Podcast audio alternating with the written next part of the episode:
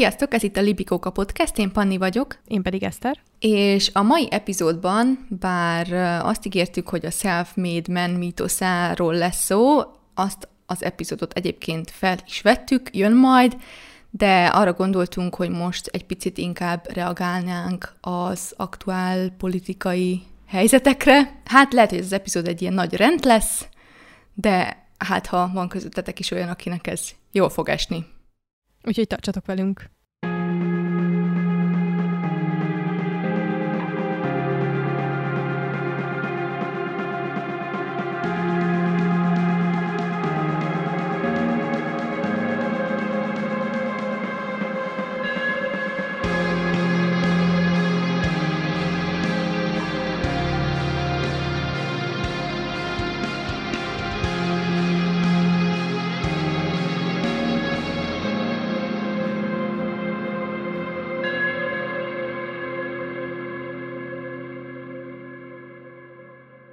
Na, hát Eszter, ez most...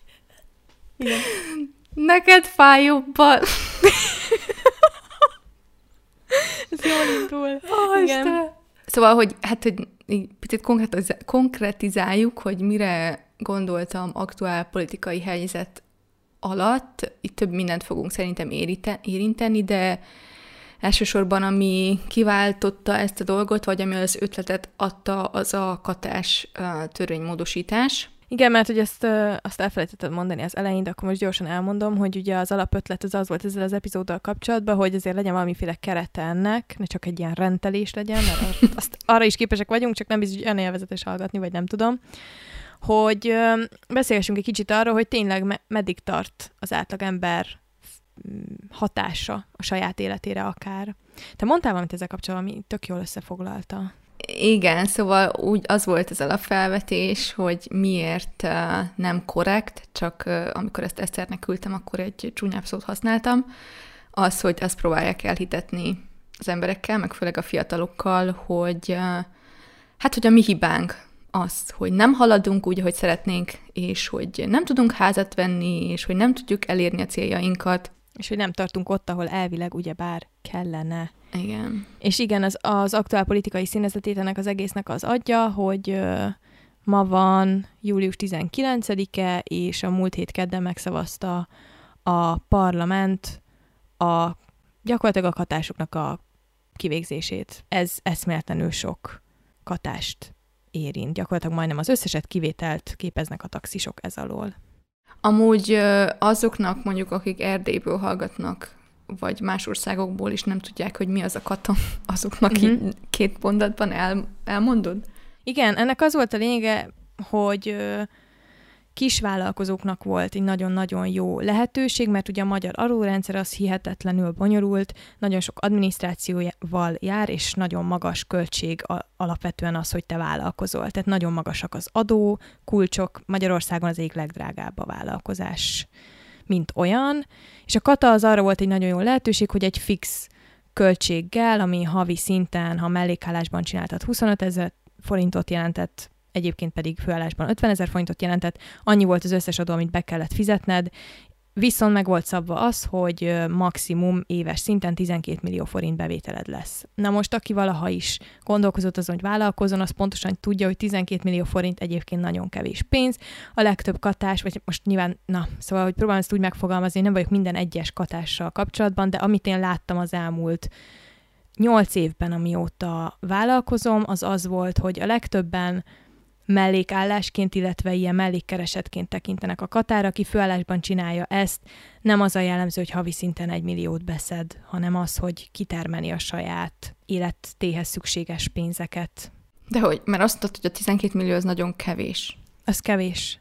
Tehát, hogy a vállalkozói közegben uh, ahhoz, hogy te úgymond mondjuk nagyra nőjél, vagy nagyobb szinteket érjél el, ahhoz 12 millió forint éves szinten nem számít soknak. És ezt most azért mondom csak el, mert mindenki azzal jön most, hogy igazából megérdemeljük, mert hogy egyébként ez egy nagyon kedvező, kedvező adó nem volt, de azt nem értik a sokan, hogy amikor arról beszélünk, hogy 100 meg 200 milliós, vagy akár még ennél is magasabb bevételű cégek hogyan működnek itthon, ahhoz képest 12 millió forint az, az elenyésző. Ahogy értem, a lényeg az, hogy a legtöbb kisvállalkozó egyébként meg ezt a 12 milliót sem keresi meg. Igen, ez a lényeg. Tehát, hogy a legtöbb kisvállalkozó nem azért katás, hogy lopjon, csajon és hazudjon, sőt, igazából ez, alapvetően ez az adó nem arra lett valamilyen szinten kitalálva, hogy fehérítse a gazdaságot, mert hogy ezt fixen te befizeted, és onnantól kezdve neked ezzel az egészen nem kell foglalkoznod, nem kell gyűjtened a költségszámláidat, a, hogyha könyvelő, könyvelő nélkül is lehetett ezt csinálni, ezt olyan sokáig mondogatták, hogy aztán most hirtelen 300 ember nincsen könyvelője, és próbál keresni könyvelőt, úgyhogy van összesen nem tudom Magyarországon 4000, tehát ez is szép lesz majd. És ez az indoklás a változtatás mögött az az, hogy nyilván, mivel nagyon nagyok Magyarországon az adóterhek, akkor is, hogyha valakit mondjuk alkalmazol, ezért nagyon sok cég azt mondta, hogy figyú, én nem foglalkoztatlak téged, hanem jelensd be magad, mint katás, és kifizetlek, te meg számlázol nekem. Tehát, hogy voltak ebből visszaélések. Viszont a kormány azt mondja, hogy ő pontosan tudja, hogy kik azok a cégek és kik azok a személyek, akik ezzel visszaéltek. visszaéltek, illetve a tavalyi évben már volt itt egy szigorítás, ami szintén vérlázító volt és teljesen átgondolatlan, hogy maximum 3 millió forintig lehetett számlázni egyetlen egy cégnek, ami például a filmiparban teljesen kivitelezhetetlen, mert ahol projektekre szerződsz, simán lehet, hogy összesen keresel 4,5 millió forintot egy évben, és abból másfél millió egy projektről megy, és a maradék meg egy másikról, és akkor már átlépted ezt a határt. Szóval, hogy ilyen szempontból ez tök nehéz, most a számok itt nem jönnek ide, most nem is ez a lényeg. De hogy ez, ez itt meg lett itt ideologizálva megint, és most gyakorlatilag az egész ország gyűlöli a katásokat, mert hogy ez úgy lett előadva, hogy mi vagyunk kvázi a felelősek a költségvetésnek a hiányaiért, meg mindenért, és most azért kell minket megadóztatni, mert ez már eddig is egy ilyen ajándék lehetőség volt, és hogy rohadjunk meg ott, ahol vagyunk, ami oké, okay, persze, tényleg valamilyen szinten elavult volt már ez a rendszer, tényleg kevés volt alapjáraton ez, amit mi befizettünk az államkasszába, de ezt meg lehetett volna úgy is oldani, hogy azt mondják, hogy fizessünk mostantól többet, vagy hogy sávos adórendszert csinálnak, ami nagyon sok országban van és működik, vagy hogy az egészet egyszerűen csak eltolják januárig, de gyakorlatilag ez szeptembertől életbe lép, és szeptembertől 300 ezer embernek a, az élete kérdésessé válik, vagy, vagy az alapvető egzisztenciája, vagy hogy mondjam. Most, aki nem Magyarországról hallgatja ezt, nem tudom, mennyire tudtam átadni az adórendszerünket, mert kurva bonyolult, még úgy is, hogy a Katáról próbálok magyarázni, meg nyilván ebből nekem benne van most egy csomó ö, felfokozottságom, meg az, hogy az elmúlt két évben kvázi csak erről szól minden, úgyhogy ö, nyilván nehéz most már bele, belőle kilátni, mert hogy én is érintett vagyok, ráadásul nem csak szimplán vagyok érintett, nekem nem egyéni vállalkozásom van, hanem nekem egy katás bt ami még bonyolultabb, és még több költséggel jár az átállás, és jelenleg egy csomó olyan ö, csapda van egyébként magában a törvényben, ami, ami még nincsen elintézve, és nagyon remélem, hogy mire ez az epizód kimegy, addigra ez mondjuk már ki is vághatom, mert mondjuk nem is számít. Úgyhogy most, most itt vagyunk, hogy nyilván a katások nagy része egyébként olyan ember, aki, tehát hogy nem mindenki vágyik arra, hogy százmilliós legyen a cége. Nem mindenki vágyik arra, hogy milliárdokat keressen. Van, aki csak arra vágyik, hogy élje a kis nyugalmas életét, keressen valamennyit, abból adózzon valamennyit, és köszöni szépen el legyen. Iszonyú sok mellékállásban dolgozó katás volt, akiket egyébként teljesen ellehetetlenítettek, tehát mostantól nem lehet mellékállásban katázni.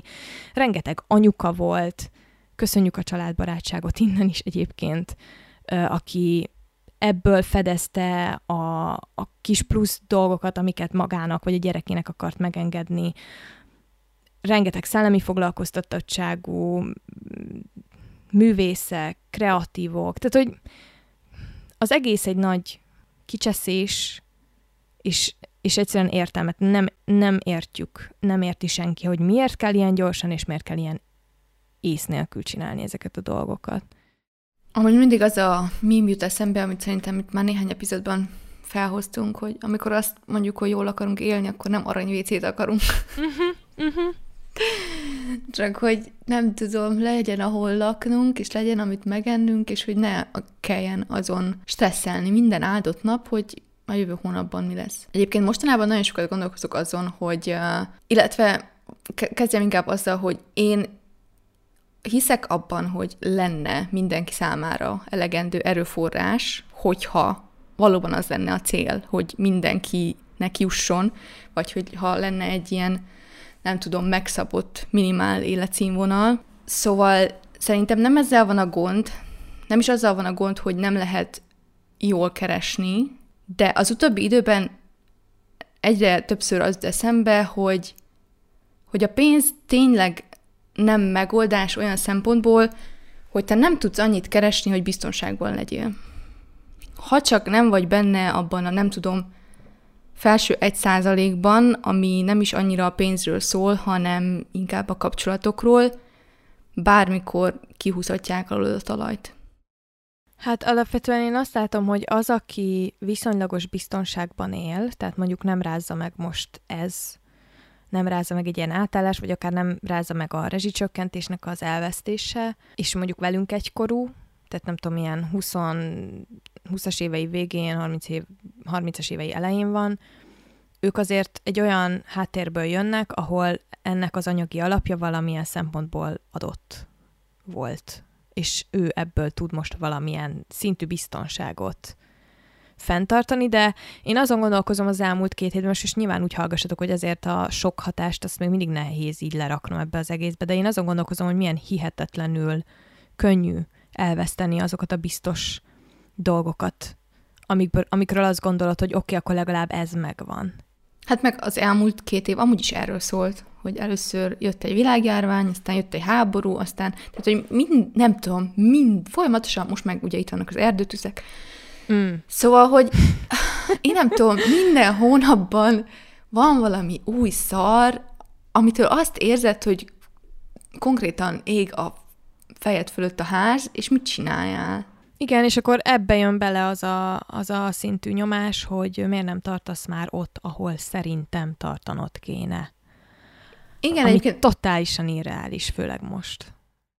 Igen, ezen gondolkoztam közben, hogy egyébként számomra a legszomorúbb az egészben az az, hogy, hogy valahogy még mindig nem ott tartunk, hogy jól van, akkor minden szar, nem baj, fogjunk össze, valamit csináljunk, hanem hogy azt keresik az emberek, hogy hogy tudnak a másik hátán felkapaszkodni, és azt a másikat lenyomni, és akkor csak én éljek túl. És most így az emberek alatt nem, nem magunkra gondolok, hanem nem azok, vagy nem azokra, akik amúgy is ilyen így élik meg a mindennapokat, hogy mi lesz jövő hónapban, hanem azok, akik egyébként jobban vannak, vagy nagyobb biztonságban vannak de hogy valahogy mégis azok kapálóznak a legjobban. Hát meg nagyon megosztott társadalom vagyunk, és most, le, most ez biztos világszinten is igaz, én Magyarországon élek, Magyarországról tudok nyilatkozni, hihetetlen miért, tehát hogy döbbenetes, döbbenetes élmény látni azt, hogy kettő nap kellett ahhoz, hogy hogy kvázi a fideszes tábor alkotások ellen forduljon. És most tudom, hogy nem, nem tudom, ilyen politikailag korrektnek kéne lennem, meg faszom, de ezen a ponton azt érzem, hogy nem akarok az lenni, de hogy hihetetlen gyorsan, két-három fél információval úgy fel lehet hergelni egy egész tömegnyi embert, kiszolgáltatott emberek ellen, hogy az döbbenet, és tudom, hogy ez nem, az az els, nem ez az első, mert hogy ott tudom, hogy hogy bánnak itthon a meleg kérdéssel, tudom, hogy bánnak a minden ilyen dologgal, de azért azt mondom, hogy az én tehát, hogy hosszabb idő szokott lenni, na. Szóval, hogy szépen lassan szokták adagolni, nem az, hogy kettő cikket írnak, kettőt nyilatkoznak, és már az egész ország hirtelen adó, tanácsadó és szakértő lett, és mindenki érti, hogy annak a 300 ember, ezer embernek most tönkre megy az élete, vagy nem. Szóval egy, ezen a másik olyan nagyon érdekes, hogy most hirtelen mindenki adja a kéretlen tanácsait, és egybe eszembe jutott az összes összes nő, aki próbál teherbe esni, és akkor akárhol beszél erről, egyből jönnek neki a kéretlen tanácsok arról, hogy akkor így áll ananászlevet, meg nem tudom, hogy légy se kezdjetek el nekem tanácsokat adni, meg vannak a megfelelő emberek, akikkel ezzel kapcsolatban nyilván konzultálok, de mindenkinek a, az esete teljesen egyedi, teljesen különböző megoldásokra van szükség, és kurva kevés idő van rá, hogy valamivel hirtelen előálljak, és szeptembertől ne lehetetlenüljek el. Tehát, hogy itt, ezt nem ilyen dramatizálás kedvéért mondom, de ez a helyzet, ez a szituáció. ez egy vidám rész lesz, ez is, ez is, mint az összes többi. Nem, miért? Az, az előtti szerintem kifejezetten vidám volt. Amúgy ja, az öngondoskodás? Nem a, nem a gondoskodás, hanem nem önfejlesztés. Önfejlesztés. Elő is vettem egyébként az Érzelmi Rugalmaság című könyvet, azt nem is ajánlottam az előző rész végén. Egyébként az még egy ilyen életváltoztató dolog volt, csak már ezen a ponton azt érzem, hogy már nem tudom, hova legyek érzelmileg rugalmas. És amúgy ezt így, erre így tök kíváncsi vagyok, hogy te mit gondolsz, mert hogy most ugye, ami így nagyon megy a közösségi médiában, hogy akkor ugye az számít, hogy hogyan reagálsz a helyzetre, meg hogy legyél ö, agilis, meg hogy az éli túl, ez nagyon sok helyről szembe jött velem, az éli túl, aki tud alkalmazkodni, és hogy így tényleg, mármint hogy erre a helyzetre tényleg ez a megfelelő reakció, hogy akkor most megint megpróbálunk a még szűkebbre vett életterünkben díszíteni a ketrec falát, vagy most nem tudom már tényleg, hogy fogalmazzam ezt meg és alkalmazkodni, hogy jó, akkor mostantól csak három lépést tehetek, de azt a három lépést, azt nagy sebbel lobbal fogom megtenni. Nem tudom, szerintem ez, ez minden krízis helyzetben nagyon nehéz kérdés, meg így igazából visszakapcsolható arra, amiről a múlt epizódban beszéltünk így a titok meg a dugóban ülés kapcsán, hogy a pozitív gondolkodás meg a pozitív hozzáállás az, az, az mennyit segít. Én egyébként sokáig, igen, az az ember voltam, aki, aki ezt mondta, hogy pozitívan kell gondolkozni, és minden jó lesz. Most meg, hát inkább arra fele hajlok, hogy ha nem éled meg a negatív érzéseidet, és elnyomod őket, azokból borzasztó traumák lesznek, amik előbb-utóbb előjönnek. Nem tudom. Meg főleg ilyen, ilyen, amikor már így politika is bejön a képbe, és hát manapság már miben nem jön be. Szerintem igen, valahogy oda kapcsolható vissza ez a dolog, hogy egyéni meg társadalmi felelősség. Tehát, hogy valóban az kell nekünk, hogy pozitívan gondolkozzunk, és a saját kis életünkben megpróbáljunk alkalmazkodni és megtenni mindent, ami tőlünk telik, vagy az kellene, hogy kimenjünk az utcára és felgyújtsunk mindent addig, amíg valaki el nem kezd figyelni ránk. Ezzel kapcsolatban most az jutott eszembe, hogy akiket ugye ez nagyon nagy mértékben érint, azok a futárok. És ugye azt tudni kell, hogy a futárok közül Budapesten nagyon sokan azok lettek futárok, akik elvesztették a munkájukat a Covid alatt. Ott vagy, mint futár, vagy nem is futár, ott vagy, mint nem tudom, marketinges, kirúgtak az állásodból, mert, mert Covid van és megállt az élet, agilis vagy, elmész futárnak, majd két év múlva berúgnak a villamos alá. Tehát, hogy így a saját érintettségemmel kapcsolatban is ezen gondolkoztam, hogy gyakorlatilag nekem 2020 lett volna az első olyan év egész életemben, hogy nem a túlélésen kell gondolkodni, nem azon kell gondolkodni, hogy hogy lesz hónapról hónapra bevételünk, hogy hogyan éljük túl kvázi, hanem akkor most egy kicsit hátra lehet dőlni, és csak egy évig egy kicsit nyugodtabban lehet élni az életünket. És akkor ebbe ugye bejött a Covid márciusba, ami már egy olyan sok hatás volt, hogy oké, okay, akkor így, ugye ezt már meséltem szerintem többször, hogy egy nap alatt elveszítettem az összes megbízásomat, amit arra a hónapra lettem volna, de úgy voltam, hogy jó, akkor szedjük össze magunkat, persze bőgtem két napig, de hogy azt, akkor azt láttam, hogy például a szolidaritás sokkal nagyobb volt, mivel mindenkit érintett. Tehát, hogy emlékszem, hogy így a vállalkozói közegben például mindenki elkezdte ingyen osztogatni a cuccait, hogy én most ezzel mennyire értek egyet, vagy mennyire nem, ez majd másik kérdés, de hogy alapvetően a, az volt, hogy oké, okay, akkor hogyan segítsünk egymásnak. És akkor végül is ebbe a Covid-ból is én úgymond, hogy mondjam, végül is jól jöttem ki. Tehát, hogy még most is megvan a vállalkozásom, legalábbis ebbe a pillanatban. Sikerült valahogy ezt átvészelni, sikerült az elmúlt két évet is gyakorlatilag anyagiakban például pozitívan zárni, ahhoz képest, ahogyan eddig vagy addig működtem, és akkor most meg itt van ez, úgyhogy ettől függetlenül azt nem dolgoztuk ám fel, hogy mi volt az elmúlt három évben, vagy az, hogy mi van a, mi van február óta, vagy az, hogy mi van az euró, meg forint, meg dollár, meg minden árfolyamon, de igazából semmire nincsen feldolgozási lehetőség, és jelenleg még arra sincsen lehetőségem, hogy csak leüljek, és ahogy te is mondod, feldolgozzam a negatív érzéseimet, mert nincsen rá időm. Uh-huh nincs időm feldolgozni a negatív érzéseimet, hanem nekem hullafáradtan, vég, végkimerülésemben kellene most olyan döntéseket meghozni, amik hosszú távon befolyásolják az életemet, nem csak hosszú távon, már rövid távon is, például anyagiakban, ami nem egy elhanyagolható kérdés itt. Nagyon próbálok pozitív lenni, meg nagyon próbálom ebbe a rezilienciába rakni magamat, de közben az is felcsesz, amikor azt látom, főleg egyébként idősebb vállalkozóktól, tehát 50 pluszosoktól, hogy magyarázzák, hogy hát ez ilyen, a vállalkozáshoz fel kell nőni, meg kell ugrani, alkalmazkodni kell. Na de kérdem én, hogy tényleg azt jelenti a vállalkozáshoz, a vállalkozásban való alkalmazkodás, hogy neked a saját kormányod kirántja alulad a, a talajt, és ehhez kell alkalmazkodni. Miért? Miért ezt jelenti? Az, hogy alkalmazkodnod kell. Tehát, hogy bennem nem, nem ez van mondjuk a COVID. A COVID az egy jó példa, a COVID alatt valóban alkalmazkodni kellett. Volt, akinek sikerült megugrania, volt, akinek nem sikerült megugrania, ott is a kormány nagyon sok ember cserben hagyott, tehát ott sem értek egyet a döntésekkel, de az, hogy nekem arról szól az életem, hogy állandóan olyan dolgokhoz kell alkalmazkodnom, amik egyik hónapra másikra ellehetetleníthetik a mindenemet, ez nem gondolnám, hogy egy ilyen... Nem gondolom, hogy ez egy jó taktika. Hát meg a másik az, hogy egy járvány, az, az tényleg olyan, hogy most ha az összeesküvés elméleteket nem nézzük, akkor senkinek, senkinek nem a hibája, senki nem vonható felelősségre, ezért, pontosan ezért mindenkit ugyanúgy érint, és senki nem volt befolyással rá, de ez a katás dolog, ez meg olyan, hogy itt viszont kikérhették volna az emberek véleményét. Amúgy is szeretik, nem?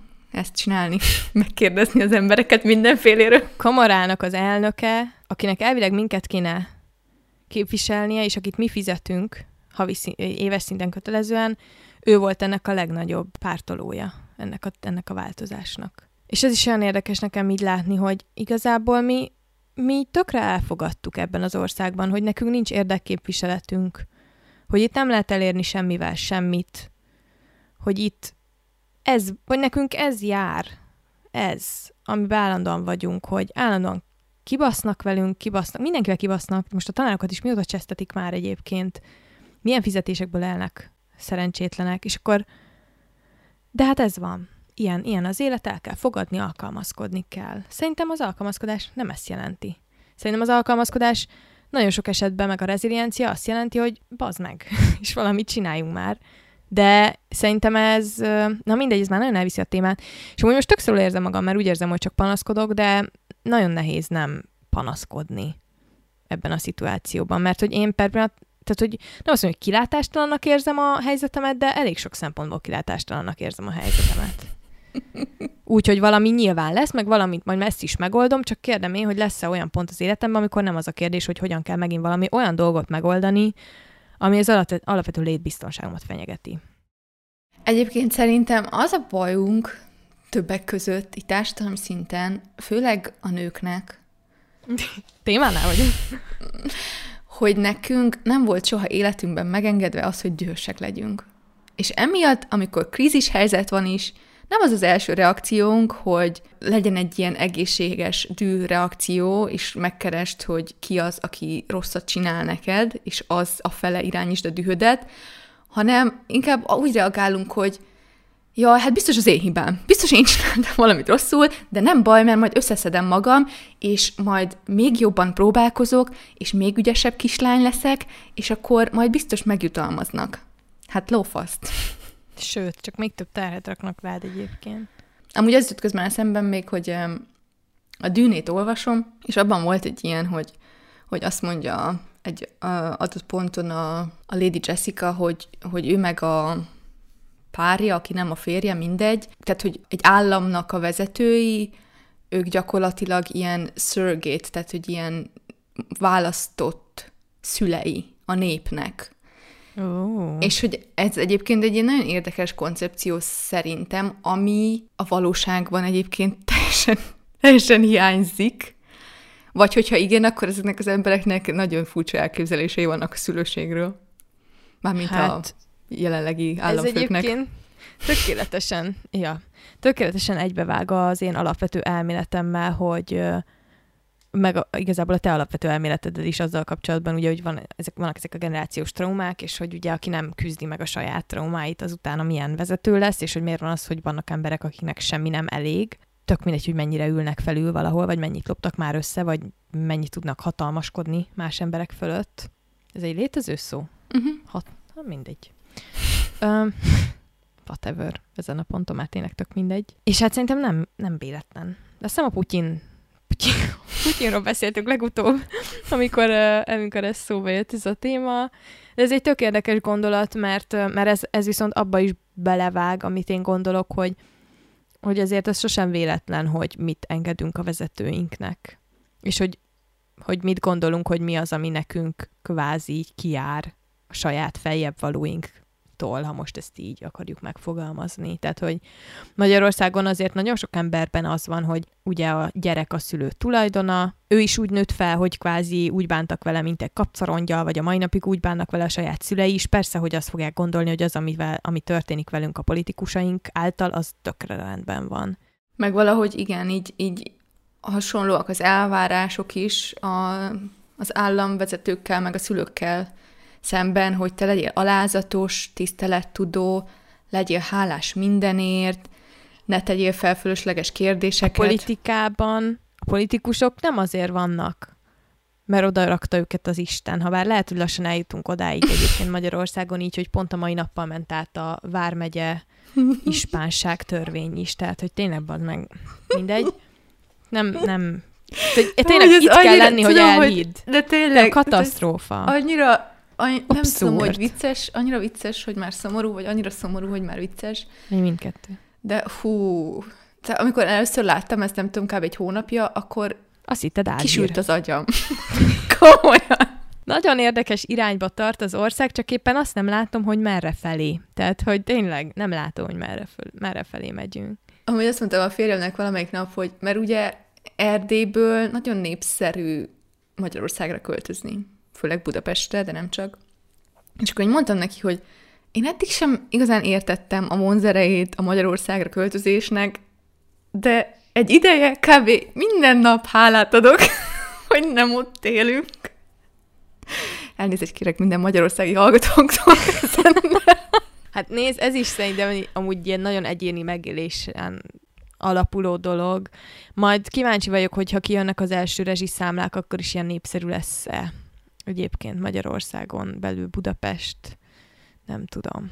Amúgy most nálunk is változtattak valamit az adózáson, de megpróbáltam elolvasni, és egyrészt semmit nem értek belőle, másrészt meg igen, ott is így, így a, nem tudom, a plafonokon módosítottak többek között, de mivel én jelenleg a vállalkozásommal annyira semmit keresek, hogy így megnyugodtam, hogy jó, ez valószínűleg engem nem fog érinteni, de ettől függetlenül nem tudom, valakivel, ja igen, amikor megosztottam Instagramon Katával kapcsolatban, hogy bár engem uh, személyesen most ez így nem érint, de hogy így nagyon elszomorít, mert nagyon sok barátomat egyébként igen, és akkor valaki, aki erdélyi, meg uh, kisvállalkozó azt reagálta, hogy hát van idő kérdése, és át szivároghat majd hozzánk is. Egyébként semmi, semmi kétségem e felől. Szóval, ja, ez csak visszavezető arra, amit az előbb mondtam, hogy így, nem tudom, sehol, nincs, sehol nem majdnem azt mondtam, hogy zöldebb a kerítés.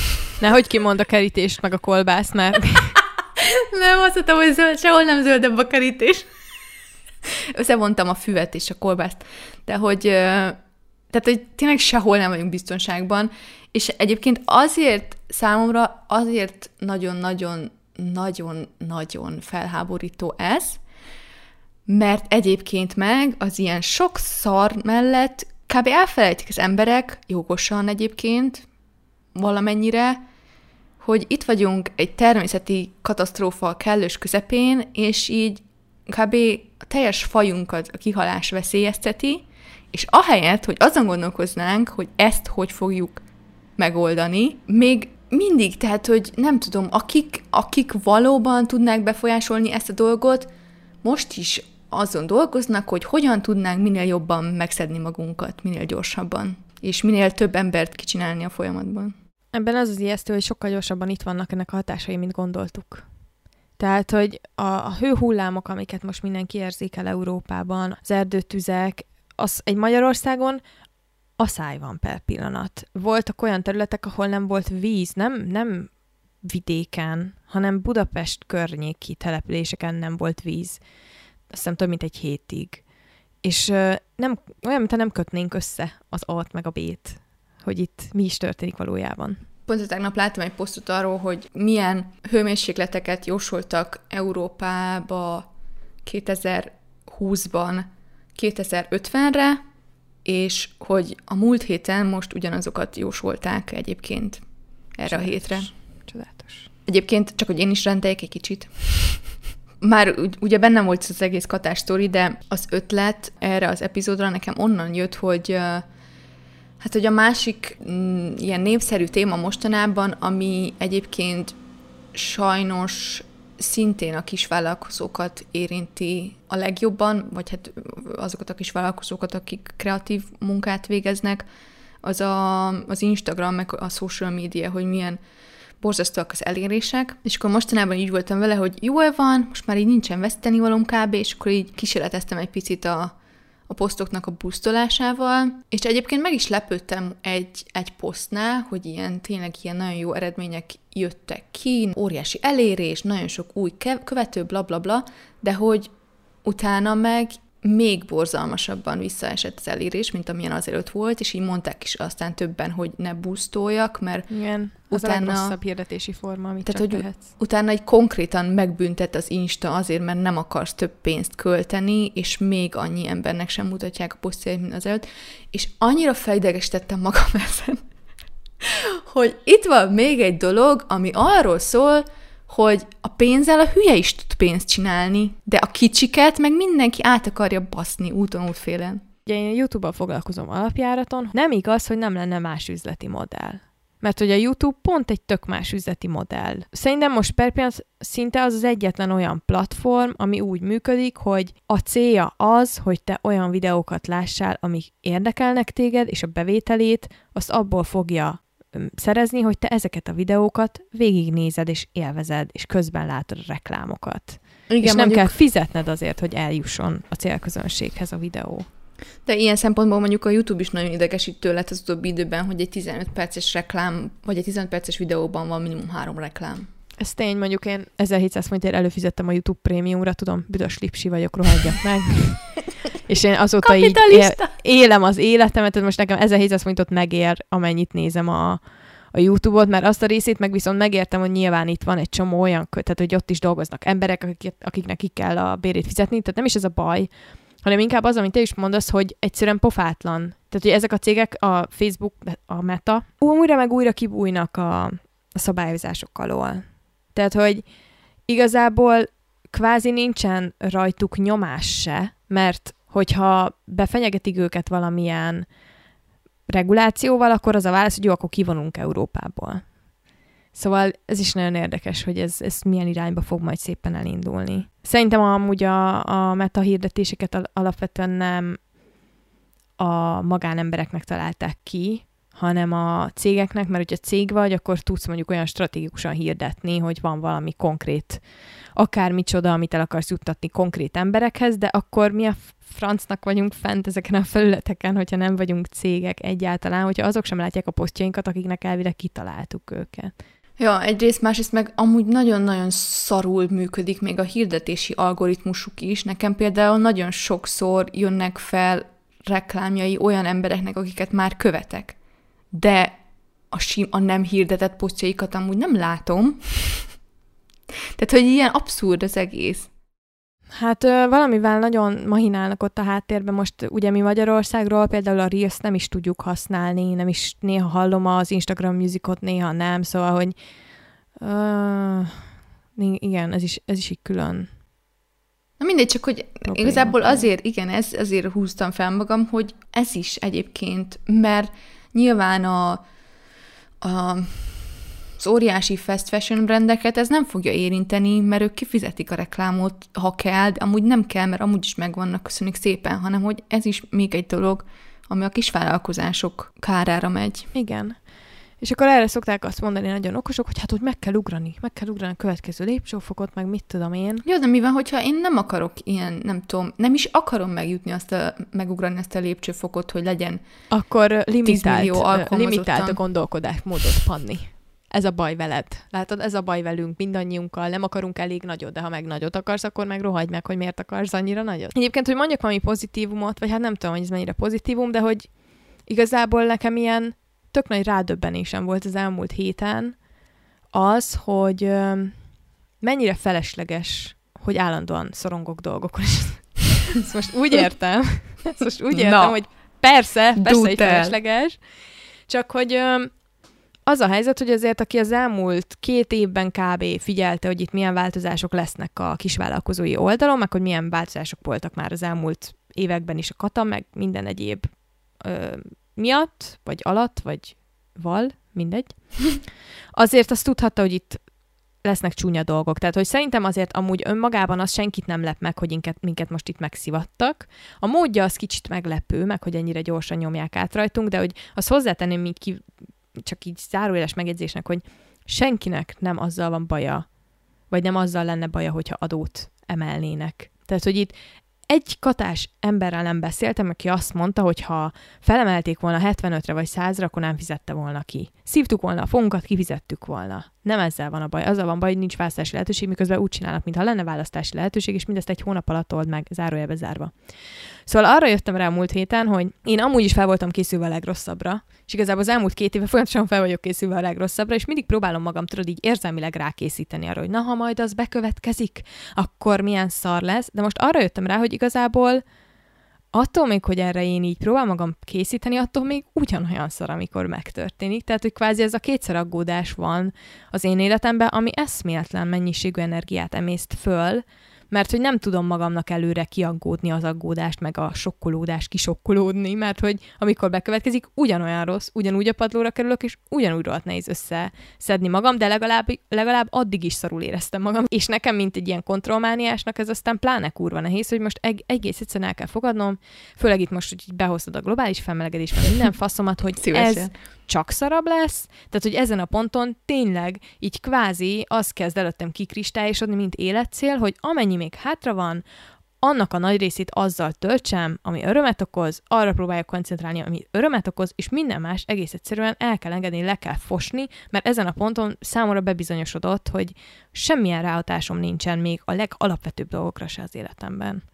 És ez egyszerre kurva ijesztő, és egyszerre nagyon felszabadító. Egyébként nyugodtan káromkodhatsz is, csak már az elején bocsánatot kértem, csak hogy röpködnek a számból a bazdmegek, meg a kurvázások, úgyhogy mindegy. Tehát, hogy így most nem tudom, hogy ez, ez kinek mennyire segít ez a gondolatmenet, mondjuk ezt az, alapvetően nem is azért veszük ezt az epizódot, hogy segítsünk bárkinek, nem is tudunk, mert még ki sem látunk belőle, hogy mi a fasz lesz, legalábbis én biztos, hogy nem. De hogy én kezdek, kezdek erre a szintre megérkezni, és azt hiszem neked is volt egy ilyen, valamikor beszéltünk erről, hogy te is eljutottál erre a gondolatmenetre, hogy nem tudok már semmit befolyásolni, akkor legalább örülhetem, örülhetek a kísérletemnek, vagy más se szabad, és rohadjak meg ott, ahol vagyok. Uh, igen, de egyrészt igen, én ezt annó egy Brené Brown könyvben olvastam, hogy ez a kétszer aggódás mennyire fölösleges, hogy azt hiszem, hogy itt a könyvben a az autóbaleset példáját hozza, hogyha te folyton amiatt aggódsz, hogy autóbaleseted lesz, amikor tényleg megtörténik az autóbaleset, az semmitől nem véd meg. Így elméletben teljesen logikusnak tűnik, de hogy a gyakorlatban attól függetlenül, aki szorongós, úgyis szorongani fog. Tehát, hogy ez, ez azért hát nagyon nehéz. Dolgozok. Úgyhogy nem tudom ezt lerakni, de igen. Há, igen, én is, én is igyekszem, de de jó, hogy ez ilyen nagyon-nagyon sok munka. A másik dolog meg, hogy tehát hogy ennek kapcsán, hogy milyen kevés dolog van, amit befolyásolni tudunk, és hogy mennyire nem vagyunk biztonságban, mennyire ki vagyunk szolgáltatva mindenfélének. A férjemmel mi arról beszélünk nagyon sokat, hogy így arra fele próbáljuk uh, alakítani az életünket, hogy minél inkább önellátóak legyünk, hogy majd egy olyan házat szeretnénk építeni, ami megújuló erőforrásokat használ, meg hogy legyen saját kertünk, termesztünk magunknak zöldséget, legyenek tyúkjaink, legyen tojás, stb. Tyúkok! De hogy, és ez így, így nagyon szép, meg jó, meg minden, de egyrészt nem mindenki tudja ezt megcsinálni. Tehát, hogy úgy, úgy gondolom, hogy számunkra ez egy ilyen reálisan elérhetőnek tűnő cél, de amikor ott vagy a gyakorlatban, tehát hogy most már így kezdtünk itt telkeket nézni itt a környéken, és akkor ilyenek vannak, hogy egy üres telek ilyen 50 és 100 ezer euró, a minél közelebb van a városhoz, annál drágább nyilván, bár mi szerencsére nem a városban akarunk lakni, de úgy is.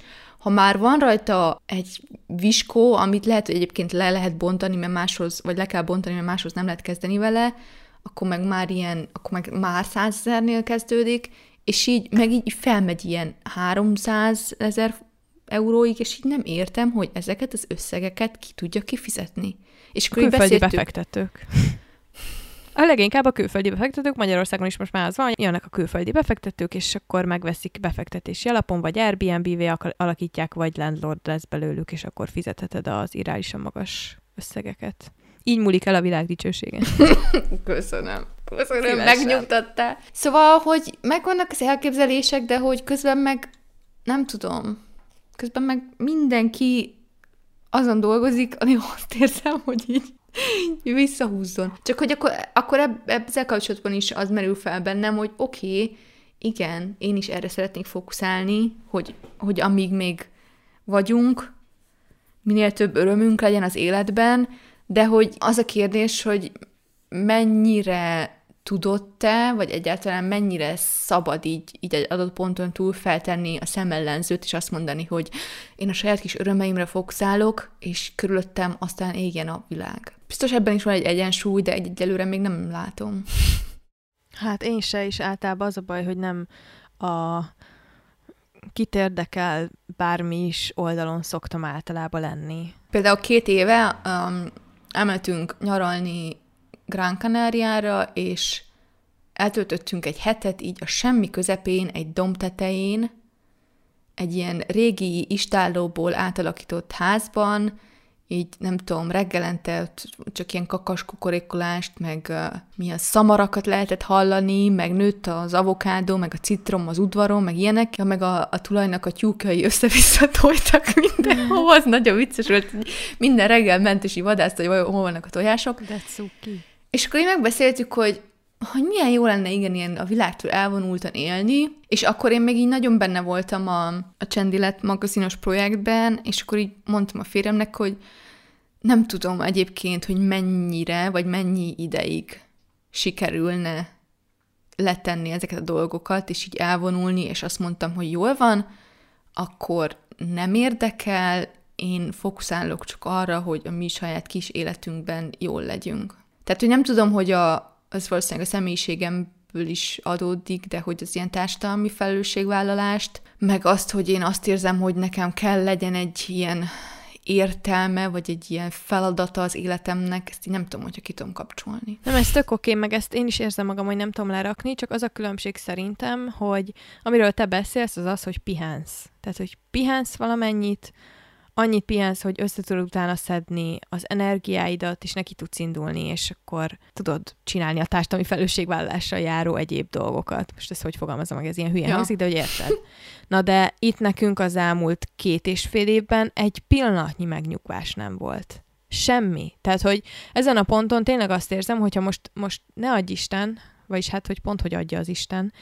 Mire kimegy az epizód, kiderül, hogy az egészet mondjuk visszavonják, az egész a törvényt, meg faszom, akkor is úgy érzem, hogy tíz évet öregettem ebbe az elmúlt két hétbe. Tehát, hogy úgy rángatnak minket, meg a mentális egészségünket, meg a mentális energiáinkat, meg mindent, hogy ez, ezen a ponton ez egész egyszerűen csak kegyetlenség. Tényleg, főleg az elmúlt két és fél év után. Tehát, hogy nekem inkább azt hiányzik valószínűleg, és azt szól belőlem, mikor ezt mondom, hogy csak tényleg csak két kicseszett hét teljen el úgy, hogy nyugalomba vagyok, és élem a kis életemet. És akkor, hogyha már itt tartunk, akkor tegyük már hozzá azt is, hogy amúgy ténylegesen egy olyan réteget szivatnak meg, aki bevallotta, hogy mennyit keres, befizette az adóját, és dolgozik. És egy jó részük mellékállásban dolgozik. Tehát, hogy kialakítottunk egy olyan világrendet, ahol nem elég egy fizetés, hogyha nem tudod egyedül megoldani, van olyan, hogy két fizetés sem elég, hanem kell még plusz mindkét embernek még kettő mellékállás, és utána azt mondjuk, hogy bocsika, mégse. Megszívtad. Úgy, hogy nem tudod magad, egy csomó ember nem tudja magát enélkül fenntartani, hogy ne lenne két állása. Mi a franc? És ezek után elvárjuk tőlük, hogy amúgy amúgy neked már itt kéne tartanod, meg ott kéne tartanod, meg ezt kéne csinálnod, meg azt kéne csinálnod. Hogyan? Meg nem tudom, te hogy vagy veled, de nekem az a problémám a szorongással, a nyilvánvalókon túl, hogy annak ellenére, hogy így én tényleg próbálok az ilyen nem tudom, a hálagyakorlásra fókuszálni, meg hogy így észrevegyem a jó dolgokat az életemben, akkor is nagyon sokszor azt érzem, hogy amikor valami jó dolog történik, nem tudok örülni neki, mert azt várom, hogy milyen szar jön utána, ami lenullázza. Vagy nem tudom, tehát hogy azt érzem, hogy ilyen, egy ilyen folyamatos stressz állapotban vagyok, hogy így várom, hogy mi lesz a következő tragédia. Hát ez a nehogy már azt hitt, hogy neked jó lehet egy pillanatra is típusú dolog. Egyébként ezt én most nagyon intenzíven megélem, ugyanis két héttel ezelőtt, hogy hogy van, múlt héten jelentették be ezt a szaros izét, és én pénteken, előtte lévő pénteken behúztam egy olyan együttműködést hosszú távon, ami, ami ilyen álom minden szempontból. Tehát, hogy anyagilag is, mindenhogyan. És amiben hosszú távon tudtam volna így az életemet építgetni. És akkor így konkrétan volt három napom örülni neki. Mert aztán jött a hétfő, jött ez a hír, és ez, amúgy ez, talán ezért is még rohadt mérges vagyok, hogy még azt az icike-picike örömöm, ami van, azt is elveszik, és tudom, hogy erre most azt mondaná egy csomó ilyen gurú, és tudom, hogy defenzív vagyok, de egyszerűen az agyfasz kerülget állandóan ezzel kapcsolatban, hogy hát, hogy az a te döntésed, hogyha nem örülsz neki, nem örülsz annak a dolognak többet, de ezen a ponton abból egy probléma lett, amit meg kell oldani, hogy én ezt hogyan fogom tudni kiszámlázni, hogyan fogom tudni elszámolni, mennyi pénz marad egyáltalán belőle nálam, mert arra sem gondoljuk most egy csomó ember, hogy nekünk van egy csomó olyan szituációnk, hogy hosszú távú szerződéseink vannak több emberrel is, amik az alapján vannak kiszámolva, az egész üzlete, üzleti tervem az alapján van kiszámolva, hogy látom a költségeimet előre. Ezekre, ezeknek most pont a közepébe belepacsálnak. Tök vicces, hogy azt mondtam neked, mielőtt fel, elkezdjük ezt a felvételt, hogy most nem érzem úgy, fogok rendelni, de azt semmi más nem csinálok az elmúlt egy órában, amit rendelek. És, és nagyon utálom egyébként ezt a mentalitást, amit mondasz, hogy, hogy ez a, mindig arra vársz, kb. ilyen visszafolytod a lélegzetedet, hogy az a pici örömöd, ami van, azt is nehogy elvegyék, de iszonyú nehéz ettől elvonatkoztatni, amikor én is így élek meg nagyon sokszor, nagyon sok mindent, hogy már az örömöm se nagyon van meg, mert attól félek, hogy mi lesz a következő, amivel majd ezt is szétbarmolják. És itt most elsősorban rendszerre gondolok amúgy. Meg nekem, ami, ami még ilyen nagyon nehéz mostanában, már nem tudom, ez ilyen furán fog hangzani, de hogy, hogy egyébként én a saját kis életemben jól el vagyok. Uh-huh. És hogy meg Aha. tudom csinálni azt, hogy leülök meditálni, és boldog vagyok, és aztán kinyitom a szemem, és kezembe veszem a telefonomat, és felmegyek az internetre, és ilyen öt perc alatt rám ömlik 10 millió szar, ami arról szól, hogy mennyi igazságtalanság van a világban, és ez az a pont, amikor nem tudom azt mondani, hogy de hát az én életemben egyébként minden rendben van, szóval leszarom, hogy körülöttem mi történik. A másik dolog meg, hogy például az anyagiak kapcsán is az én férjem, tehát hogy, hogy én nagyon szarul keresek, az egy dolog. Ez, ez olyan, ami így bele volt kalkulálva, amikor én tudtam a vállalkozásomat, hogy ennek kell egy kifutási idő. Vannak napok, amikkel, amikor ezzel rendben vagyok, máskor nem. Mindegy, de hogy a férjem egyébként szerencsére keres annyira jól, hogy így eltart mindkettőnket, és egyébként tényleg jól élünk, tudunk utazni, stb. De közben meg, amikor a baráti körünkben azt hallom, hogy másoknak meg mennyire nehéz, akkor már amiatt is bűntudatom van, hogy nekünk nem nehéz. És most így nem, ez most, ez most nem azt akarom elérni, hogy, hogy akkor nem tudom, engem sajnáljatok, hogy szegény, szegény Panninak milyen rossz. Én, én mélységesen átérzem ezt, amit mondasz. Tehát, hogy amikor neked jó valami, akkor is szarul érzed magad, mert tudod, hogy másnak meg szar. Ezen a ponton úgy érzem, hogy nem lehet nyerni. Igen, én csak a megoldást nem látom. Tehát, hogy akkor, akkor merre érdemes indulni, meg hogy érdemes élni az életünket, már amennyi ugye van belőle.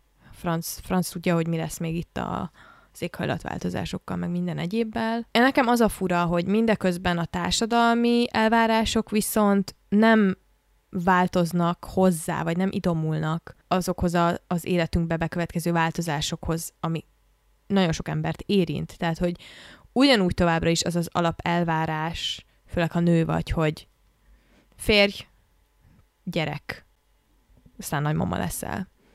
Ugyanúgy az az elvárás, hogy legyen lakásod, meg kocsid, meg stb. stb. stb. Ezeken a kereteken belül mozgunk, miközben ezen a ponton szerintem kijelenthető, hogy orbitális nagy mázli kell ahhoz Magyarországon egészen biztosan, hogy, hogy lakást tudjál venni, és nem, most nem a hitelmentes lakásra gondolok, hanem a, akár egy önerőnek az összepakolására is. Ami lehet, hogy változni fog, csak kérdés, hogy mi értelme van az életünknek, hogyha állandóan ilyen vélt vagy valós elvárásoknak próbálunk megfelelni, amiknek egyébként nem lehet. Nem lehet. És ez, ebben most én ma reggel gondoltam bele, hogy igazából én rosszabbul élek, mint a szüleim éltek. Abból a szempontból, hogy nekem nincsen lakásom 22 évesen, mint nekik volt. Ami tök nehéz volt, meg egy csomó áldozatot hoztak, meg nem tudom micsoda, de nem volt, nem, nem így volt nehéz, volt, nem, nem volt lehetetlen ez a cél. És tudom, hogy sokszor hülyeség összehasonlítani, de mégis azt érzem, hogy mégis ez az alap elvárás, ami megmaradt. Hogy neked kell egy ház, neked kell egy lakás, ez így működik, de nem, nekem nem lesz valószínűleg lakásom meg házam az elkövetkező három-öt évben. Sőt, ezen a ponton örülni fog neki, ha ki tudom fizetni a fűtésszámlát szeptember. Vagy nem tudom, szeptemberben még nem fogunk fűteni, mert akkor még meleg van, uh-huh. majd ilyen Aha. január környék. Azt gondolod te. Most már az, izé, az időjárás is olyan, hogy kb. három hónap van az évben, amikor nem kell fűteni. Amúgy erről két dolog jutott eszembe, az egyik az, hogy láttam, azt hiszem, hogy Twitteren osztotta meg valaki eredetileg, egy amerikai nő, hogy az ő szülei az 50-es években, vagy nem tudom, 60-as években vettek egy házat 50 ezer dollárért, és hogyha azt átszámolod mai árfolyamra, vagy nem tudom, hogy mondják ezt, akkor az 200 ezer dollár lenne, és hogy pont most értékeltették fel a házat, és akkor valamilyen két és fél millió jött ki. És hogy nem, nem azért nem tudunk házat venni, mert avokádós tosztot eszünk. Ez az avokádós toszt, ez a kedvencem, mert az avokádó Magyarországon darabja 400 forint. Azt már azelőtt se tudtam kifizetni, mielőtt nem volt infláció ilyen mértékben, baszki. Nyomvat avokádós. És a másik dolog meg a... Az meg ennyi örömöm se lehet már az életbe. Ah, hát választott valami más pumpkin, pumpkin spice latte. Jön az ősz. Na de a másik dolog, ami eszembe jutott, az az, hogy igen, az emberek így nem updatelik az elvárásaikat. Mi a párommal nem szoktunk ebédelni, tehát így napi kétszer eszünk, és amikor nagymamám a szüleimmel lakik, és most a szüleim nincsenek itthon, és akkor én uh, adok nagymamámnak enni, és akkor minden ebédkor megkérdezi, hogy ebédeltünk-e már. És én általában azt szoktam elszólni, hogy még nem. És akkor, nem tudom, két napja gondoltam, hogy ennek semmi értelme nincs ezt a mikrobeszélgetést így lefoly, lefolytatni minden nap, és akkor elmondtam neki, hogy nem, mama, mi nem szoktunk ebédelni. És akkor ebből volt egy ilyen teljes beszélgetésünk, hogy kérdezte, hogy mi, hogy, hogy, és akkor elmondtam, hogy nem kellünk korán, későn reggelizünk, korán vacsorázunk, ez így nekünk teljesen jó. És akkor mondta ő is, hogy hát igen, igen, tényleg, stb.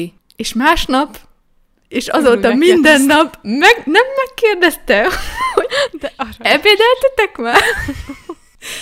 és hogy egyébként pont ezt érzem, igen, hogy így megbeszéled, vagy akár, vagy nem tudom, mindenki olvas vagy néz híreket, és mindenki látja, hogy ég a világ, ettől függetlenül ugyanúgy meg fogják kérdezni, hogy mikor szülsz. Oh, kedvenc témám nem tudom, szeretnék valami reményt, reménytelit érezni. Nyilván megvannak a kis céljaim magánéletileg is, meg üzletileg is, de elég nehéz állandóan ellenszélben haladni, és itt most az ellenszél alatt inkább ilyen ellentornádókat érz, ért, értek, vagy érzek. Egyébként pont nemrég újra néztem a Holnap után című katasztrófafilmet, mert úgy emlékeztem rá, hogy ez egy ilyen jól sikerült katasztrófafilm, és az egésznek semmi értelme nincsen, de abban van egy ilyen jelenet, amikor Los Angeles be egyszer csak a semmiből megjelennek ilyen hatalmas tornádók, és én egy csomószor így érzem magam egyébként ebbe az országban élve, hogy jönnek ezek a tornádók, azt tudod honnan jönnek, azt tudod miért jönnek, azt tudod miért akarnak téged bántani, és így letarolnak mindent, amiről azt gondoltad, hogy ez legalább fixen megvan. Amúgy nem tudom, azt hiszem, hogy már erről is beszéltünk, de ja, nekem néha így az érzésem, hogy így tudod, így gyerekként így elképzeled, meg így abból, amit látsz magad körül, meg amit mondanak felnőttek, hogy milyen lesz felnőttnek lenni, és akkor felnősz, és rájössz, hogy semmi nem olyan, és hogy van egy csomó minden, amire senki nem készített fel, és egy annyira igazságtalannak érzem ezt az egészet. Meg, hogy azt gondolod, én nagyon sokáig azt gondoltam, hogy főleg a történelem órákon, mert hogy én nagyon szerettem a törít, és nagyon sokat tanultam így a saját kis, nem tudom, szabadidőmben is, és hogy én tökre azt hittem, hogy ott az ott leírt történeteket, meg problémákat, azokat mi már megküzdöttük. Tehát, hogy azokon mi már túl vagyunk, azokat már biztos nem fogjuk még egyszer elkövetni, és hát ez baromira nem igaz. Tehát, hogy mintha ugyanazokat a köröket futnánk állandóan. De amúgy szerinted minden generáció ilyen felkészületlennek érzi magát? Hát ezt tőlük kéne megkérdezni. Vagy én nem tudom, így néha az az érzésem, hogy valahogy régen, amikor így a különböző generációk jobban együtt éltek, meg a gyerekek úgy nőttek fel, hogy így látták, hogy a szüleik mit dolgoznak, meg mit tudom én, kivitték őket magukkal mezőre, stb., hogy így valahogy... Most elnézést, falusi vagyok, csak falus példával tudok jönni. Igen. Hogy akkor nem tudom, tehát hogy így valahogy tudattalanul is jobban felkészültek én nem gyerekek. tudom, én ebben nem vagyok biztos. Én sokszor azt érzem, hogy nagyon könnyű utólag ránézni a múltra, és azt mondani, hogy na, ott, ott biztos, hogy könnyebb, meg jobb volt, meg nem tudom. Én nem gondolom, hogy most például rosszabb lenne feltétlenül élni. Csak máshogy rossz, vagy máshogy nehéz. Szóval fogalmam sincs. Fogalmam sincs. hogy én egy kicsit azt érzem, hogy annak ellenére, hogy nyilván azt gondolom, hogy az oktatás, meg a megfelelő oktatás nagyon sok problémára megoldást jelentene, valahogy azzal, hogy minden ilyen nagyon elméleti lett, és a gyerekek ülnek ilyen napi száz órát az iskolapadban, és utána magánórákon, és még iskolán kívüli x tevékenységen, és a szülők meg reggeltől estig dolgoznak. Valahogy a, a megtapasztalás része, meg a tapasztalat átadás, az így valahogy teljesen kihalt a generációk, generációk között. Oké, okay, csak ezzel kapcsolatban meg sokszor azt érzem, hogy szerintem sokszor ideal, igen, idealizálva van ez a generációk együttélése dolog. Azért nagyon sok mérgező mintát, meg egyebet hozunk mi, akár generációkra visszamenőleg, és hogyha neked kényszerből igazából nem volt más választásod, mint együtt élni a teljes családoddal, akkor attól nagyon nehezen tudtál volna elszakadni. Szóval szerintem ez árnyaltabb, meg komplexebb kérdés, de az tény, hogy nagyon sok olyan dolog van a rendszer, rendszerbe beépítve, akár csak az oktatásba is, ami már réges-régen elavult, Mm.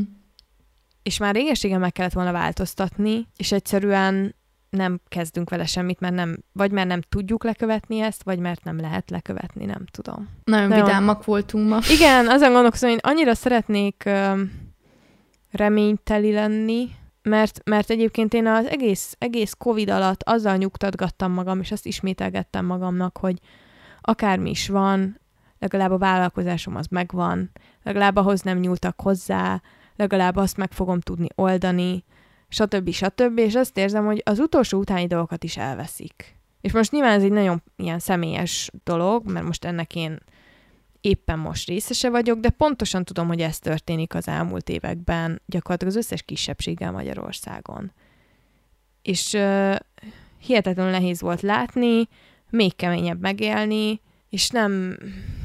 Igazából ezen ponton nem tudom, hogy mi, milyen olyan dolog van, amiben nekem azt kéne látnom, hogy na ezért megéri tovább csinálni, meg megéri tovább küzdeni, mert hogy éri meg tovább küzdeni, ha elveszik tőled, amiért megdolgoztál. Nyolc éve dolgozom ezért. Kibaszott nyolc éve dolgozom ezért, és egyetlen egy döntés, és ennyi volt.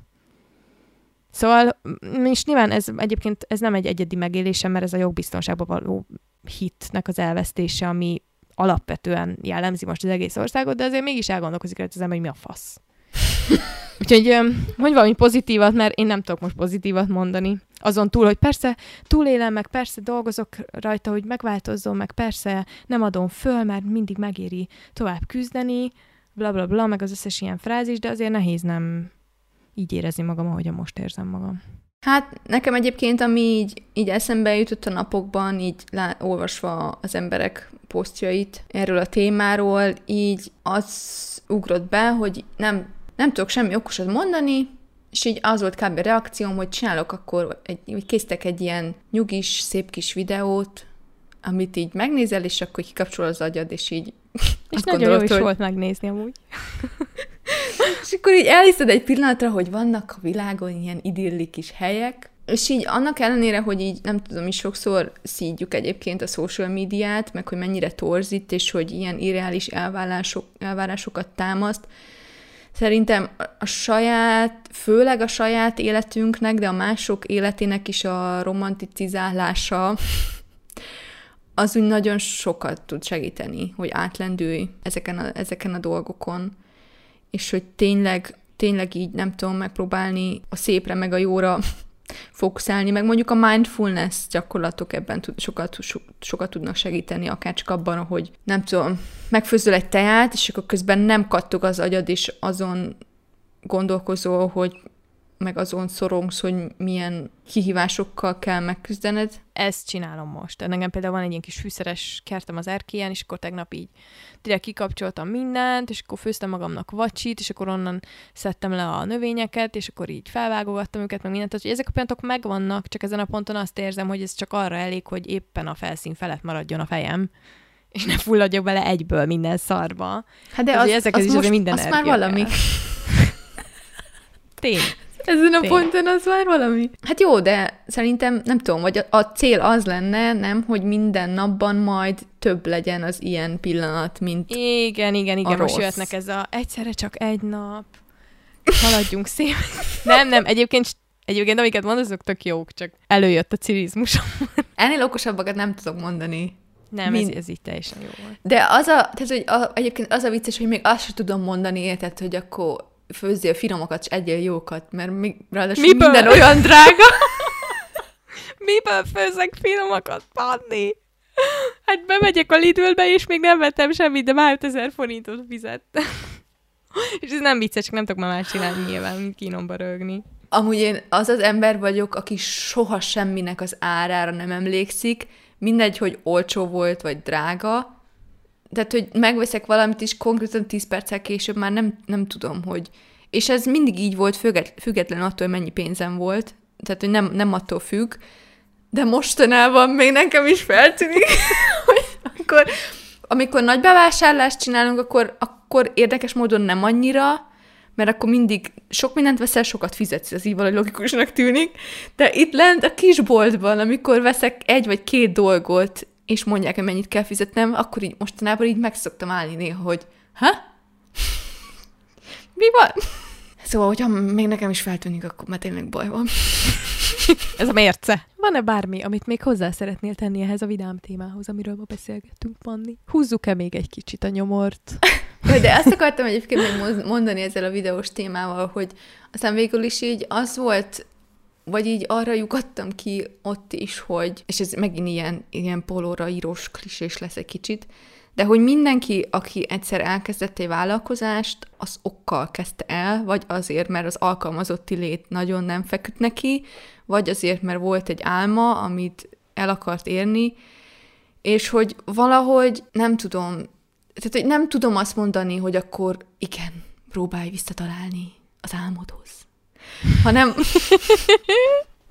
Igen. amikor ez már, amikor ezen már túl vagy,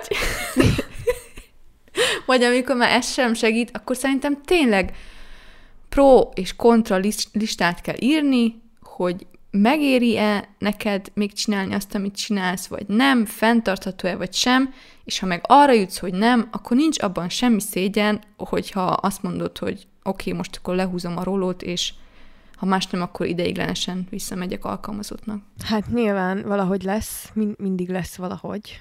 Bár is utálom ezt a mondatot is most már egyébként. Csak sokszor elgondolkozom rajta, hogy miért kell ennyire nehéznek lennie.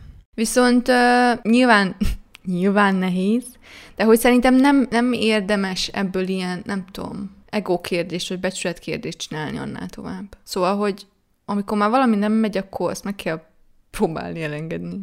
Igen, csak az a különbség, hogy nem azért nem megy adott esetben, mert nem tudom csinálni, mert köszönöm szépen, egészen jól csinálom az elmúlt években, amit csinálok, mert nem tartani most itt, hanem azért nem megy, mert egyszer azt mondja valaki, hogy nem hagyja. Tehát, hogy mi a fasz.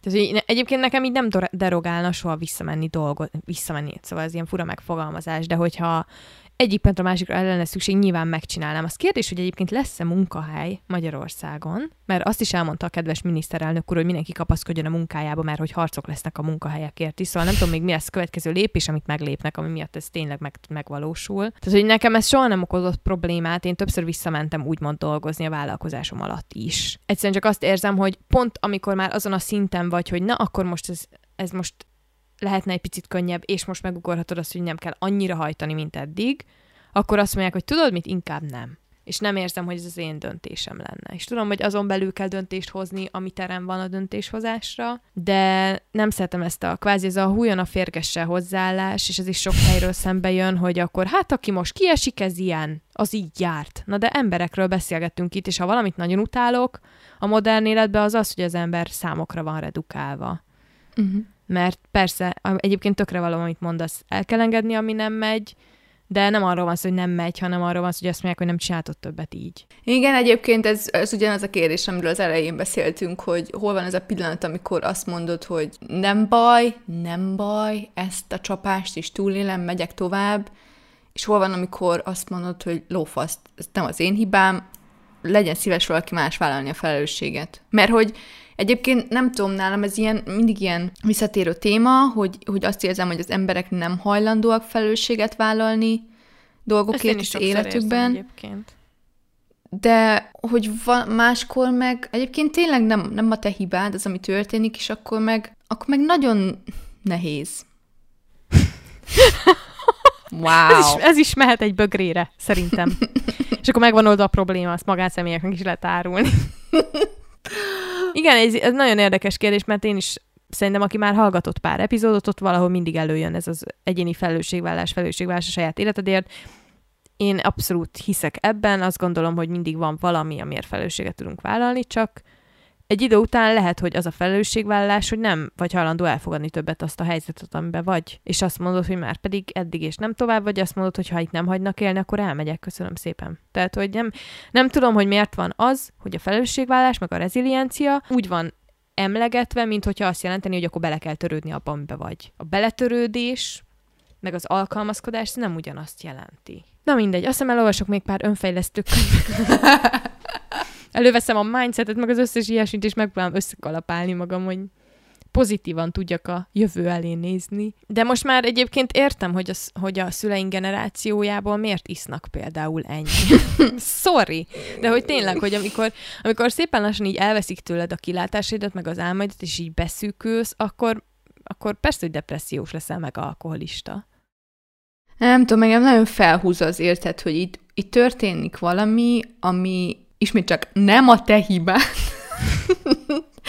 és amit egyáltalán nem tudtál meg tudsz befolyásolni, de mégis a te feladatod az, hogy, hogy most akkor hozzad. igen, összeszed magad, és hogy valahogy megold. Hát... És hogy itt, itt érzem azt, hogy, hogy akkor igen, tehát, hogy te egyénileg mind próbálhatsz felelősséget vállalni, hogyha az államvezetők egyébként nem vállalnak felelősséget az országért, meg a, a lakókért, meg nem látják el a feladatokat, amiért megválasztották őket. A kata törvény megvitatására be sem mentek. Ja. Érted? Tehát, hogy én nem fogom föl ezt a szintű arroganciát, hogy emberek életéről döntenek, és be sem mennek a vitára, úgy, hogy milliós fizetéseket vesznek föl. Nem értem. És tudom, tök felesleges ezen dühöngeni, nyilván az a gondolat, ami nem az én fejembe fordul meg először, és veszek sokan máson is, szóval, hogy ez így előjön újra, meg újra, meg újra, de hogy én állandóan az a gondolkozom, hogy oké, okay, akkor milyen más ország van, ahol legalább ennél nagyobb mozgásterem van? Ez a kérdés. De szerintem ez, ez meg pont egy olyan dolog, ami miatt nem fölösleges dühöngeni, sőt, szerintem azt kellene, hogy minél több ember dühöngjön, és mondjuk nem tudom, lehet, hogy ezt is ezt naivitás mondani, hogy akkor a következő választások most már végre ébredjenek Jaj. fel az emberek, mert most már ezen a ponton szerintem teljesen mindegy, teljesen mindegy, hogy ki mit akar, meg gondol, mert úgyis... Igen, csak közben eltelik az életem. Tehát, hogy ezt érzem, hogy itt vagyok, egész életemben azt hallgattam, hogy tűrni kell, tűrni kell, hogy aztán jobb legyen, és hogy mi is azért tűrtünk, hogy neked már jobb legyen, és akkor most majd én is csak pár rossz év van, csak pár rossz év van, amit ki kell bírni, és aztán jobb lesz, és itt vagyok 29 évesen lassan, és azt érzem, hogy egy rohadt nagy hazugság az egész, mert nem, tehát hogy nincs ilyen garancia, nincsen garancia arra, hogy én most itt ülök még négy évig, megvárom, amíg talán lesz változás, vagy nem, amikor azt hittük, hogy a mostani ö, választáson is lesz változás, mert nincsen. És a kérdés, hogy az én életem az mennyit ér ebben az egész szenárióban, mert ezek alapján nem túl sokat. ebben a rendszerben legalábbis. A többség még mindig nem elég dühös. Vagy nem azokra az emberekre dühös, akik amúgy valóban a felelősek. A többség, a többség Na szerintem sem mindegy, tudja, igen, ez, ez olyan, hogy Nagyon nem. nehéz megmondani, hogy egyáltalán ki hol áll ebben az országban egyébként. De így valahogy így a globális felmelegedés kapcsán, meg így az egész kapcsán így, így ezt, ezt érzem, hogy meg így ez a megint, meg, megint ez a miért, miért nem tartunk ott, ahol tartanunk kellene, hogy te egyedül mind kapálózhatsz, hogyha körülötted minden vissza akar nyomni. Valahogy ilyen feloldhatatlan problémának érzem ezt. Hát erről már sokos, sokszor beszéltünk, ugye, főleg így a klímaváltozás kapcsán. Úgy érzem, hogy egyre több olyan dolog van, ami ilyen feloldhatatlan problémának érződik. És ezzel együtt tudom, hogy nem szabad feladni, mert nyilván, tehát hogy a mi, mi őseink se adták föl soha, főleg a nők. Tehát, hogy én, én ebből próbálok így töltekezni, hogy azért nagyon sok mindent túléltünk, nagyon sok mindent kellett túlélnie és megküzdenie a felmenőinknek ahhoz, hogy mi most itt lehessünk. Szóval valószínűleg ez a tapasztalat, ez így be van épülve a génjeinkbe akár, hogyha most ilyen spirituálisabban akarok hozzáállni, csak olyan jó lenne, hogyha egy ponton ez a szenvedés spirál így meg, meg tudna szakadni. És elég lenne, elég lenne az, hogy én beleteszem, amit bele kell tenni, és hagynak élni, mert hogy ezen a ponton tényleg csak erre vágyik, szerintem majdnem mindenki. Ja, meg hogyha így, nem tudom, így társadalmilag tanulnánk a hibáinkból, és nem ugyanazokat a köröket futnánk folyton. De hogy így azt érzem, hogy néha, néha az érzem, hogy így egy adott pont, vagy hogy így minden jó volt, nyilván nem. Nyilván nem volt soha minden jó, de hogy így haladgatott, meg fejlődgetett az emberiség, és aztán valahol egy ponton nagyon rossz útra tértünk így kollektíven, Igen. Igen. és így teljesen átvette az uralmat az egocentrizmus. Meg olyan embereket engedtünk a hatalom közelébe, akiknek nem nagyon kellene a hatalom közelébe lenniük. Nehéz nem azt érezni egyébként, hogy azoknak áll a világ, akiknek nulla empátiás érzékük és egyebük van. Mert ők nem szenvednek ettől. Mert nem érdekli őket. Egyébként nekem a másik dolog, ami mindig segít, akármennyire szarul érzem magam, és pont amikor szarul érzem magam, akkor nincs ehhez kedvem, de aztán mindig segít, az az, hogyha a természetbe megyek. És hogy hát, tudom, hogy főleg így a nagyváros közepén ez nem mindig könnyű, de hogy valahogy, ha csak, csak az, hogy elmegyek egyet sétálni, vagy biciklizni, vagy leülök és hallgatom a madarakat, valahogy ez a kapcsolódás a nagyobb képhez úgy segít abban, hogy azt érezzem, hogy hát ez, ez kicsit, amit te is mondtál, hogy ez a előttünk is volt valahogy, meg utánunk is lesz, tehát, hogy így igazából mi nagyon-nagyon kicsik vagyunk ebben az egész képben, és hogy ez számomra néha nagyon felszabadító tud lenni, hogy fölösleges annyit szoronganom, mert hogy én csak egy ilyen nagyon-nagyon kicsi porszem vagyok ebben az egészben. Ami nem azt jelenti, hogy nem tudok, nem tudom, jelentős lenni, vagy fontos dolgokat csinálni, de hogy nem kell a világ összes terhének az én vállamon. Hát ez, ez tény. Igen. Úgyhogy ennyi. Menjetek sétálni. Mindenki menjen el kirándulni, igyon sok vizet, meg nem tudom, döntse meg a kormányt, fogalmam sincs. De nem, ezt nem, ezt nem szabad mondanom, mert ugye nem tudom, ez uszítás, vagy mi a faszom, és aztán elvisznek a bőribe, és aztán majd tényleg megnézhetem magam.